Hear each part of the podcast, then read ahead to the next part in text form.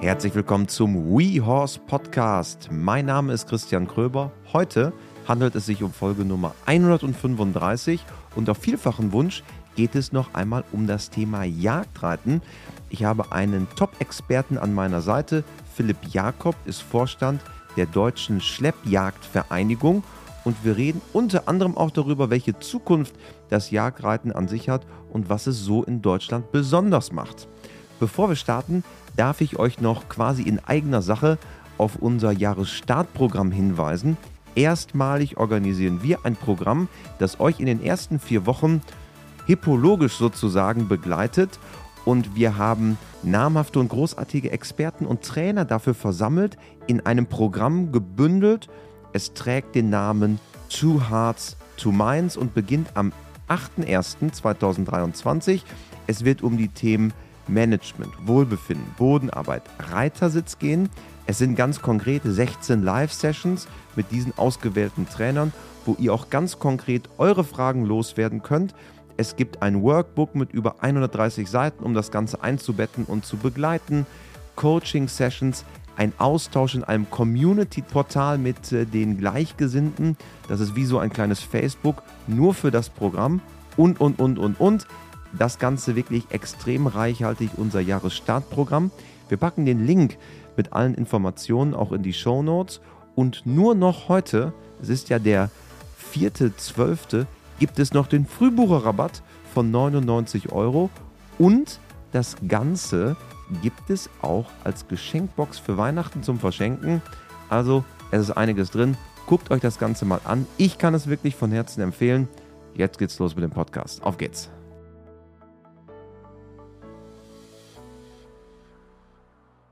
Hallo Philipp. Hallo, grüße dich. Wir wollen heute noch einmal das Thema Jagd vertiefen. Wir hatten äh, vor einigen Wochen deinen äh, sozusagen Kollegen, könnte man äh, fast sagen. Er ist Veranstalter einer, einer Jagd, nämlich Philipp von Hammerstein bei uns im Podcast, der in Norddeutschland eine Jagd organisiert.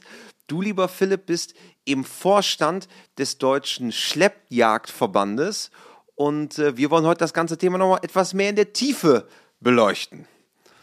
Ja, richtig. Äh, vielen Dank nochmal an dieser Stelle, dass ich auch dabei sein darf und äh, bin, äh, wie schon gesagt, sehr, sehr, sehr gespannt auf all deine Fragen. Wir können ja vielleicht mal starten mit dem Thema, dass es äh, in Deutschland tatsächlich organisierte Jagdreiter gibt. Ich habe ja in dem Podcast vor einigen Wochen schon gesagt, ich selber bin noch mal eine Jagd geritten.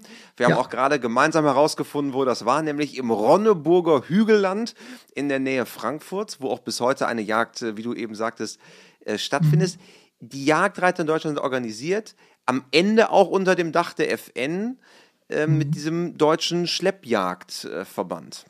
Ja, genau, das ist richtig. Ähm, den Deutschen Schleppjagdverband gibt es, äh, wie schon gesagt, als Fachgruppe in dem äh, Deutschen Reiter- und Fahrverband und dient im Prinzip in erster Linie mal als Bindeglied zwischen den einzelnen Jagdreitern, möglichen Jagdherren, aber auch als Bindeglied zwischen all den Meuten, so dass man ähm, signalisiert, Mensch, äh, man hat seitens des Verbandes, also seitens einer offiziellen Stelle immer auch ein Gehör für mögliche Herausforderungen, die es in der Jagdreiterei gibt und kann entsprechend dann geschlossen ähm, im Zuge des Vorstands und auch unter Mithilfe aller Beteiligten ja Entscheidungen treffen und auch gewisse Maßnahmen mit auf den Weg geben, so dass das Ganze einfach einen bestmöglichen Charakter annimmt einen, einen organisierten Charakter. Was ist für dich diese Faszination des Jagdreitens? Du bist ja, wir haben im Vorgespräch ja eben schon so ein bisschen äh, das Thema auch berührt. Du bist selber ja auch auf sehr vielen Jagden unterwegs. Mhm. Jetzt am mhm. Wochenende hast du erzählt, geht's, äh, oder in einigen Wochen geht es nach Hessen. Du selber wohnst ja. aber in NRW. Also du bist sehr, sehr passionierter Jagdreiter. Was ist ja. diese Faszination?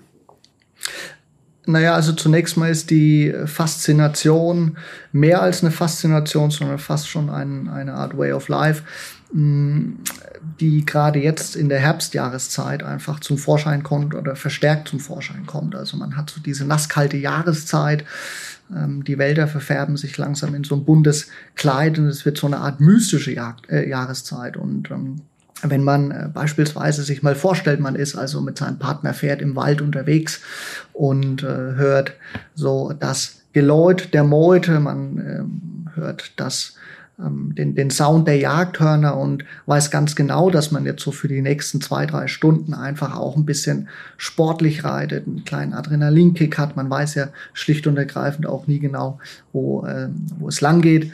Und insofern ist das verbunden also mit der, mit dem, mit dem Reiten in der Natur, der Gemeinschaft mit den Hunden, mit den Bläsern und auch mit äh, Gleichgesinnten einfach äh, eine Passion, die sich insofern unterscheidet, dass man einfach keinen Konkurrenzkampf hat und man kein Ellenbogengerangel, keiner will gewinnen, sondern alle wollen einfach einen schönen Tag haben und ein paar schöne Stunden im Sattel verbringen. Vor einigen Wochen ähm, saß ich übrigens in Italien bei mhm. einem Winzer mhm. und habe ähm, ein, ein Glas Wein getrunken. Wir haben dann eine Weinprobe gemacht im Urlaub. Ja. Und ja. dann sehe ich auf den Hügeln eine große Gruppe Reiter dachte ja. ich, ja Mensch, da sind ein paar Leute, die machen einen kleinen Ausritt zusammen und die Gruppe wurde immer größer, um die Kurve kamen immer mehr. Dann waren am Ende 40 Reiter, die eine Jagd gemacht haben. Und Aha. das Erstaunliche war, es sah genauso aus wie in Deutschland. Ja. Und das ist vielleicht etwas, wo wir mal auch über diese Herkunft und über den Ursprung mhm. sprechen können. Mhm. Das hat sich schon länderübergreifend recht einheitlich entwickelt, wie so eine Jagd aussieht. Ist zumindest meine subjektive Perspektive. Ja, naja, ähm, das hat einen ganz einfachen Hintergrund. Also generell hat man ja nicht nur in Deutschland früher mit Hunden und mit Pferden gejagt, sondern eigentlich schlicht all around the world. Und äh, insofern ist auch weitestgehend der Ablauf ähnlich. Ja, und ähm, verstärkt ist es natürlich in den Ländern wie Großbritannien, Frankreich und auch in Deutschland äh, zu Zeiten der Aristokratie. Da hat sich dieses höfische Jagen eben mit Hunden und Pferden ähm, ja, in, in, in in einem gewissen Glanzformat entwickelt und wurde dann aber auch beispielsweise von den Briten in die äh, Zonen mit ähm, überbracht oder integriert, in denen man ja schlicht und ergreifend auch militärisch vor Ort war, weil man gesagt hat, Mensch, man möchte dort auf den ähm, Way of Life nicht verzichten und hat ihn dann auch beispielsweise in ja in äh, Amerika, äh, hinter Kojoten beispielsweise etabliert. Also das ist nichts Neues. Auch in äh, Indien oder auch in Pakistan gibt es tatsächlich Foxhound-Meuten, äh, die gesagt haben, Mensch, äh, wir behalten das mal bei, was die Briten damals hier mitgebracht haben. Und das hat sich ja scheinbar in Europa auch wirklich verbreitet, ne? Ja, genau, richtig. Was sind da so die, die führenden Länder neben Großbritannien logischerweise? Wo wird sehr viel Jagd betrieben? In Frankreich. Das ist, äh, dort ist es sehr, sehr stark etabliert. Dort ist es äh, fast schon ähnlich weitmännisch etabliert wie bei uns äh, hier in Deutschland die grüne Jagd. Ähm, das erfolgt äh, unglaublich vielen Regeln. Es ist eine sehr, sehr große Industrie dahinter, die in Frankreich da ein wirklich großes jagdliches Rad dreht. Zum Vergleich, wir haben hier in, äh, in, in, in Deutschland, äh, ich glaube, wir hatten es gerade durchgegangen, 16 Meuten, äh, die noch aktiv Hunde führen. Also vielleicht einmal zur Begriffsklärung. Erklär mal, was eine Meute ist, nur damit das allen klar ist. Eine Meute ist im Prinzip zunächst mal ein Verein, der sich äh, gründet aus äh, verschiedensten Mitgliedern, die das Ziel haben, eine Hunderasse, eine jagdliche Hunderasse wie den Foxhound oder den Beagle beispielsweise oder den Harrier mh, mm, innerhalb des Vereins zu züchten, mit dem Ziel, damit mit 20, 30 Hunden auf hierzulande auf die Schleppjagden zu gehen und einer künstlichen Pferde zu folgen. Okay, und da ist Frankreich sehr führend, scheinbar. Ja, Frankreich und, ähm, und, und England sind da also weitaus stärker vertreten. Nun ist es ja so, dass äh, viele Reiter davon träumen, auch mal eine Jagd zu reiten, mhm. aber ähm, gar nicht unbedingt Kontakt haben zur, zur lokalen Meute beispielsweise, wo ich jetzt sagte, das wäre so der erste Weg. Wie mhm. kann ich denn, egal wo ich bin, mal eine Jagd reiten? Naja, also grundsätzlich ist es mal so, dass ich beispielsweise auf das Portal Schleppjagd24 schauen kann. Das ist äh, im Prinzip das Portal unseres Sportes. Dort sind äh, unter der Rubrik Termine alle möglichen Termine genannt, die es äh, im ganzen Jahr zu reiten gibt. Da kann man sich die Termine in der Nähe raussuchen. Es sind auch Termine genannt für mögliche Lehrgänge beispielsweise, wenn man sagt, hey, ich ähm, kenne den Ablauf zwar, aber ich möchte doch erstmal mich langsam daran tasten, dann kann man jederzeit an einem der Lehrgänge teilnehmen. Man kann sich dann auf den Webseiten der Meuten umsehen, die bieten auch etwaige Reitertage beispielsweise an, um einfach Interessierte generell da langsam ranzuführen. Derjenige, der sagt, Mensch, ich bin schon Yachten geritten, ich habe ein Pferd, das das gut macht und äh, dafür geeignet ist, ich bin bestmöglich vorbereitet, äh, dann kann man auch den Weg gehen über Schleppjagd 24 und sagen, Mensch, ich komme aus Hannover beispielsweise und sehe, dass in 14 Tagen in der Nähe von Celle eine Jagd ist oder äh, genauso in der Region München, je nachdem. Wie bereite ich mein Pferd bestmöglich auf eine Jagd vor? Naja, im Grunde kann man das vergleichen mit der Vorbereitung eines Vielseitigkeitspferdes. Ähm, es ist äh, sehr, sehr wichtig, dass sowohl ähnlich wie bei der Vielseitigkeit, Rittigkeit ähm, äh, auf, dem, auf dem Plan stehen müssen im Training, dass äh, im Prinzip eine ein, ein, ein Training im Bereich der Springgymnastik im Vordergrund stehen muss. Kondition muss trainiert werden. Es muss ähm, trainiert werden, dass mein Pferd souverän auf möglichst vielen verschiedenen Untergrundgegebenheiten äh, sicher sich bewegen kann. Der große Unterschied im Vergleich zur Vielseitigkeit ist allerdings der, dass wir nie alleine unterwegs sind. Das heißt, ein sehr, sehr wichtiger Aspekt des Trainings ist der, dass ich auch versuche, so häufig wie möglich in der Gruppe zu reiten. Denn ähm, in der Vielseitigkeit, wie schon gesagt, weiß ich ganz genau, was kommt hinter der nächsten Kurve und bin auch mit meinem Pferd voll und ganz allein. Bei der Jagd ist es nicht so. Bei der Jagd äh, weiß ich nicht unbedingt, was hinter der nächsten Kurve kommt und muss aber dafür sorgen, dass mein Pferd eben im Pulk, also mit 20, 30, 40 anderen Pferden auch, bestmöglich zu handeln ist, einen klaren Kopf einfach hat. Und äh, diesen klaren Kopf, diese Routine in der Gruppe, die muss ich natürlich genauso trainieren wie die Rittigkeit, wie die Kondition etc. Denn ansonsten stellt es womöglich eine Gefahr für andere Reiter her und das muss vermieden werden. Nun ist es ja so, ähm, dass ich immer so das Gefühl habe, wenn ich an Jagd denke, da gibt es so die, die Altvorderen, die schon 400 Jagden auf dem Buckel mhm. haben. Mhm. Ähm, und ich frage mich immer, wie, wie generiert eigentlich jetzt ein Yachtverein mhm. oder eine Jagd selber Nachwuchs? Wie, wie wird Nachwuchsarbeit gelebt ähm, bei euch? Ja, also das ist ganz, ganz unterschiedlich. Hm, es gibt Meutevereine, die veranstalten äh, etablierte Jagdreitertage an vielen verschiedenen Wochenenden, dass sie sagen, Mensch, ähm, kommt zu uns, wir reiten in großer Gruppe mit den Hunden, wir machen ähm, Theorieunterricht, wie verhält man sich auf der Jagd. Wir machen auch äh, Unterricht abseits äh, der Meute, also ohne Meute, sondern trainieren einfach das äh, Reiten in der Gruppe, das Springen über feste Hindernisse. Das ist äh, ein wichtiger Punkt, den äh, viele Meuten, insbesondere auch die Niedersachsen-Meute, die äh, Philipp in seinem Podcast genannt hat, ähm, vorantreiben. Es gibt aber auch ähm, ja, Jagdreiter-Lehrgänge, die sich ohne Mote einfach damit beschäftigen, Mensch, ähm, wie kann ich den junge Reiter generell an das Reiten ins Gelände oder im Gelände heranführen, auch das Reiten an festen Hindernissen. Also im Prinzip ist der Ablauf immer ähnlich und ähm, es hängt einfach davon ab, inwiefern aktiv eine Meute ist, inwiefern aktiv einzelne Individualisten sind, die sagen, ich gebe Lehrgänge, ich versuche Leute heranzuführen. Es kann aber auch ganz im Privaten sein, dass man sagt, Mensch, hm, ich habe hier einen, einen, einen jungen Burschen oder ein junges Mädel, die wollen gerne, die haben auch einen Pony dafür und ich nehme die einfach mit immer auf kleine Gruppenausritte. Ja, so die einfach äh, schon ähnlich wie ich von klein auf mit der Sache in Berührung äh, kommen und gar keine Berührungsangst haben. Also wie gesagt, das ist unterschiedlich. Das Ziel ist immer das gemeinsame Reiten im Gelände, das sichere Springen von Hindernissen und äh, das ist über verschiedenste Wege zu erreichen. Woher kommt nochmal der rote Rock, in dem geritten wird? Der rote Rock kommt ursprünglich daher, ähm, dass er eine Signalfarbe hat. Und äh, diese Signalfarbe trägt im Prinzip dazu bei, dass ich über eine große Distanz im Jagdfeld Schlüsselfiguren bestmöglich erkennen kann.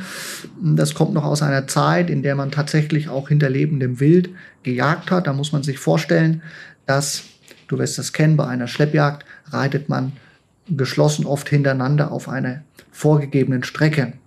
Bei der Wildjagd ist es so, dass eine Meute beispielsweise sehr weit ausschwärmt, um überhaupt eine Wildpferde aufspüren zu können. Und die Reiter, die Equipage, also die an den Hunden reitet, ähm, die verteilt sich ebenso großflächig dann im Gelände. So, und jetzt stellen wir uns mal vor, dass rein theoretisch alle Reiter im Jagdfeld einen roten Rock tragen.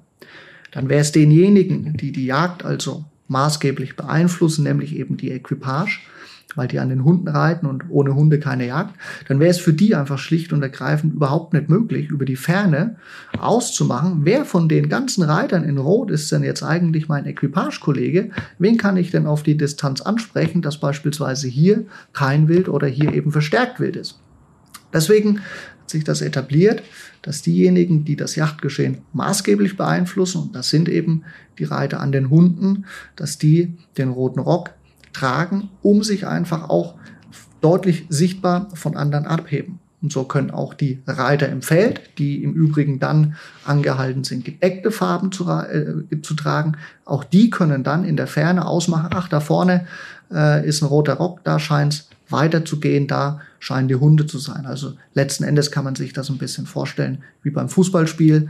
Ja, diejenigen, die das Spiel beeinflussen. Das sind die Schiedsrichter, die tragen gelb oder orange, um sich von den 22 anderen abzuheben. Ist es nicht sogar so, dass dieser rote Rock sich auch so in den Springsport übertragen hat, wo ja äh, beispielsweise auf Championaten die deutsche Equipe im roten Rock reitet? Ja, also generell hat sich ja sehr viel des Reitsportes aus der Jagdreiterei heraus entwickelt. Also sowohl die Vielseitigkeit stammt ursprünglich aus der Jagdreiterei, auch das äh, Springreiten, ganz klar. Und auch im Springsport ist es noch so tatsächlich, dass man ab einer gewissen Klasse eben erst dann ähm, den roten Rock auch tragen kann oder dass es üblich ist, ab einer gewissen Klasse den roten Rock zu tragen, ja. Nun ist ja die Jagdreiterei etwas mit einer unglaublich langen Tradition. Und äh, diese Tradition wird ja auch bis heute so gelebt. Wie zeitgemäß erachtest du die Jagdreiterei Stand heute Herbst 2022? Hm. Eine gute Frage. Zeitgemäß. Wenn du zeitgemäß als etwas definierst, was sich mit der Überlieferung von Tradition und vom Brauchtum beschäftigt, zeitgleich eine gewisse Jugendarbeit einschließt, die Gemeinschaft Spaß an der Sache, Spaß in der Natur mit dem Partner fährt, dann ganz klar ist Jagdreiten zeitgemäß. Also seit, wann wird die Schleppjagd so praktiziert in Deutschland? Auch schon sehr, sehr lange, oder? Ja, schon weit vor äh, 1900. Mm, in den 30er Jahren, also 1930er Jahren, wurde es offiziell verboten. Man hat aber auch schon weitaus viel, viel früher, also weitaus früher, die Art der Schleppjacht in Deutschland erkannt und zwar hat das einen militärischen Hintergrund gehabt. Hm, früher hat auch das Militär, also sehr, sehr viele Kasernen, viele Militär hatten auch Hunde gehabt, also Meuten geführt, hm, um Jagden zu reiten. Und zwar hat man die Jagd sehr, sehr gut für die Tauglichkeit von Kavalleriepferden äh, und auch Kavallerie oder Kavalleristen nutzen können, weil einfach äh, derjenige, der sich da sehr souverän im Gelände schlagen kann oder behaupten kann, einfach auch gut geeignet für den Dienst auf dem Pferd im Gelände ähm, ist. Der Nachteil nur bei einer reinen Wildjagd fürs Militär ist, dass so ein Tag nicht planbar ist. Also ich kann, wenn ich sage, ich möchte heute jagen gehen, rausgehen und kann Pech haben und ich ähm, mache gar keine Wildpferde auf. Und dann gehen natürlich nach ein paar Stunden alle Reiter enttäuscht nach Hause und sind nicht ein einziges Mal galoppiert oder gesprungen. Während dann, wenn ich äh, tatsächlich eine Wildpferde auftue, kann es sein, dass es einfach mehrere Stunden dauert. Und das alles ist mit einem Dienstplan des Militärs nicht zu vereinbaren. Und deswegen hat man gesagt, Mensch, wie wäre es denn, wenn wir diese diese Wildjagd durch eine künstliche Pferde ersetzen, denn das hat für uns den Mehrwert, dass wir vor allen Dingen die Strecke genau planen können. Wir können festlegen, wie viele Hindernisse gibt es, wie sportlich wird das Ganze gestaltet und vor allen Dingen auch, wie lange dauert es. Und daraus äh, hat sich eben in Deutschland auch schon vor den 1930er Jahren die Schleppjacht im Prinzip etabliert. Und daraus, wie gesagt, auch das ganze Lebensgefühl. Das Schöne ist ja bei dir auf der Webseite, da ist so mhm. alles mit einem Spruch eigentlich überschrieben, nämlich weniger die Kleidung, mehr mhm. die Einstellung. Mhm. Das ist so ein bisschen auch wahrscheinlich dein Credo, oder? Mhm. Ja, das äh, kommt daher, wenn ich mal die Brücke schlage zur grünen Jagd. Mh, allein der, der, der, der Besitz eines Yachtscheins macht mich ja nicht zum Weidmann. Also ich kann zwar äh, einen, Jagdschein erwerben, weil ich die Prüfung bestehe, aber deswegen bin ich noch lang kein richtiger Weidmann. Da gehören eben Werte dazu, ähm, Einstellungen einfach zu der ganzen Sache, gewisse Haltung, Respekt der Sache gegenüber, der Natur gegenüber, den Akteuren, die da maßgeblich mit dabei sind. Und dann wird es einfach, wenn ich das Ganze berücksichtige, über die Jahre hinweg, auch mit der Zeit, äh, wird es eine runde Sache und dann, ähm, dann ist das irgendwann auch natürlich aus einem Guss und hat Hand und Fuß.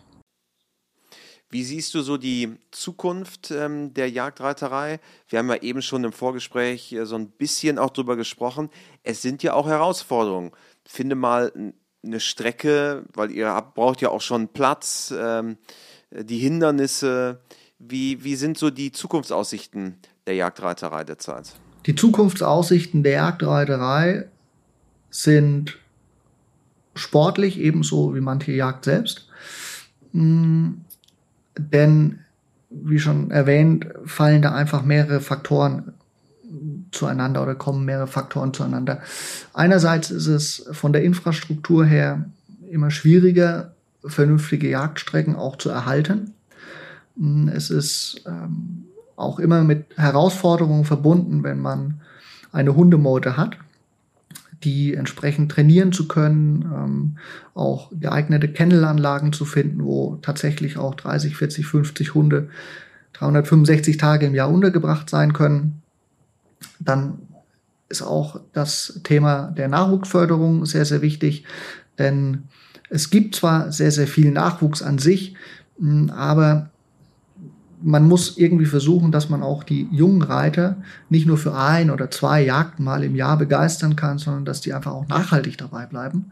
Und das ist einfach in der heutigen Zeit ja nicht mehr so einfach wie vielleicht noch früher in der Hochzeit der Jagdreiterei, wo es irgendwie gang und gäbe war, auch nach jeder Turniersaison äh, als Turnierreiter gesetzt, eben Jagden zu reiten. Und wenn ich dann kein, keine Ambition mehr auf die Turnierreiterei habe, zu sagen, naja gut, dann reite ich nun künftig weiter in Jagden und habe da Freude dabei. Also diese ganzen Faktoren kommen schon zusammen und machen es nicht einfacher. Aber insgesamt äh, denke ich, hat die Jagdreiterei eine gute Chance, wenn es gelingt, dass der Jagdsport einfach fair abläuft, geordnet abläuft, gut abläuft, also dass er fair zum Pferd ist, fair zur Natur und auch gerecht dem Reiter wird. Und äh, dann denke ich, kann man das gemeinsam packen.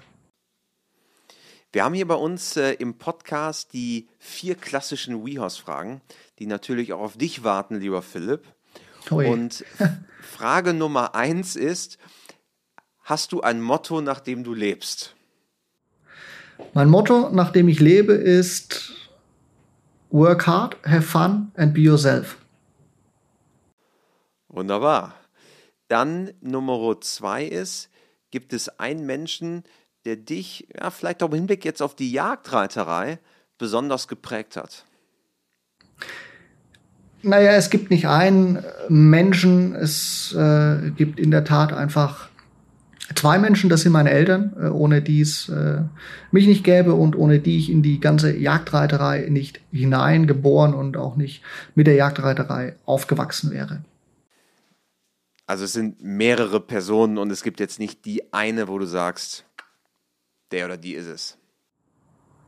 Nein, es gibt mehrere und äh, es ist schwierig, da eine, eine, wirklich eine isolierte Person zu nennen.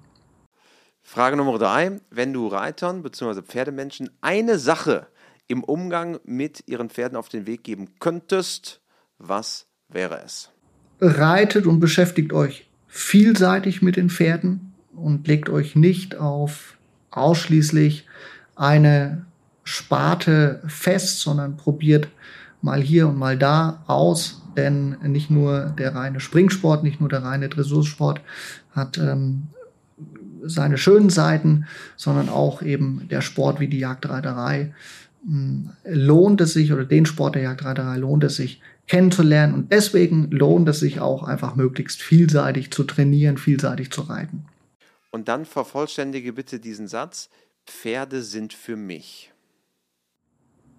Pferde sind für mich im Prinzip der Partner, den man im Leben hat, um gerade solche mystischen Momente wie jetzt im Herbst, ähm, Ritte durch den nebligen Wald zu erleben, abschalten zu können dadurch, aber auch schöne Momente wie auf der Jagd erleben zu können und auch Partner insofern, mit dem man sich ein Ziel steckt, einen Trainingsplan steckt, um für eine Sache, die man brennt, äh, sich gemeinsam bestmöglich vorzubereiten, um dann eben auch gemeinsam diese schönen Momente zu erleben. Wie viele Jagden reitest du selber im Jahr eigentlich? Oh, das ist ganz unterschiedlich. Also ich würde sagen, das sind. Also so Pi mal Daumen. Ja, Pi mal Daumen sind das vielleicht so Mitte 20 Jagden. Weil jetzt ist ja gerade auch die Hochsaison, ne? Wir befinden uns ja gerade in der Hauptjagdsaison, oder? Ja, absolut richtig. Also man kann jetzt äh, im Prinzip ähm, jedes Wochenende mehrere Jagden veranstalten oder mehrere Jagden reiten. Ähm, allerdings gibt's das oftmals einfach auch nicht her vom Zeitplan und insofern äh, sind 20 Jagden im Jahr äh, sind eine vernünftige Zahl, bei der man einen guten Rundumblick bekommt und einfach viel, viel Freude hat.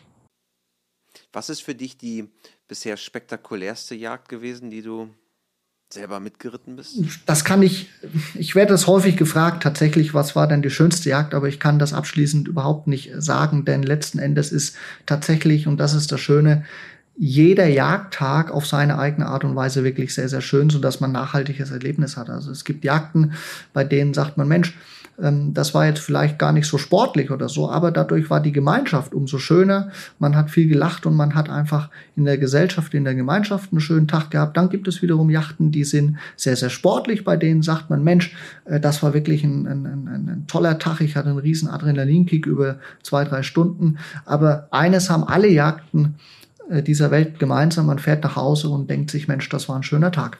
Wunderbar. Lieber Philipp, das war ein Plädoyer für die Jagdreiterei. Äh, vielen Dank für deine Zeit und äh, ja, vielleicht haben wir den einen oder anderen jetzt begeistern können, auch nochmal eine Jagd zu reiten. Ja, ich bedanke mich nochmal an dieser Stelle und äh, ja, danke, dass es ein, äh, wie in deinen Worten, Plädoyer war und ich hoffe, ich habe dafür plädiert, dass du demnächst auch wieder eine Jagd reitest. Ja, vielleicht muss es noch mal eine Rückkehr geben. Vielleicht nicht im Ronneburger Hügelland, jetzt bin ich so ein bisschen mehr im Norden. ja, äh, da gibt es, war, ganz viele sagen, es war, es war wirklich sehr, sehr schön. Und falls jemand aus dem Ronneburger Hügelland zuhört, äh, mhm. fahrt da mal hin, ist es wirklich schön. Sehr gut. Wunderbar. Vielen Dank, lieber Philipp, und äh, alles Gute. Danke dir. Ebenso.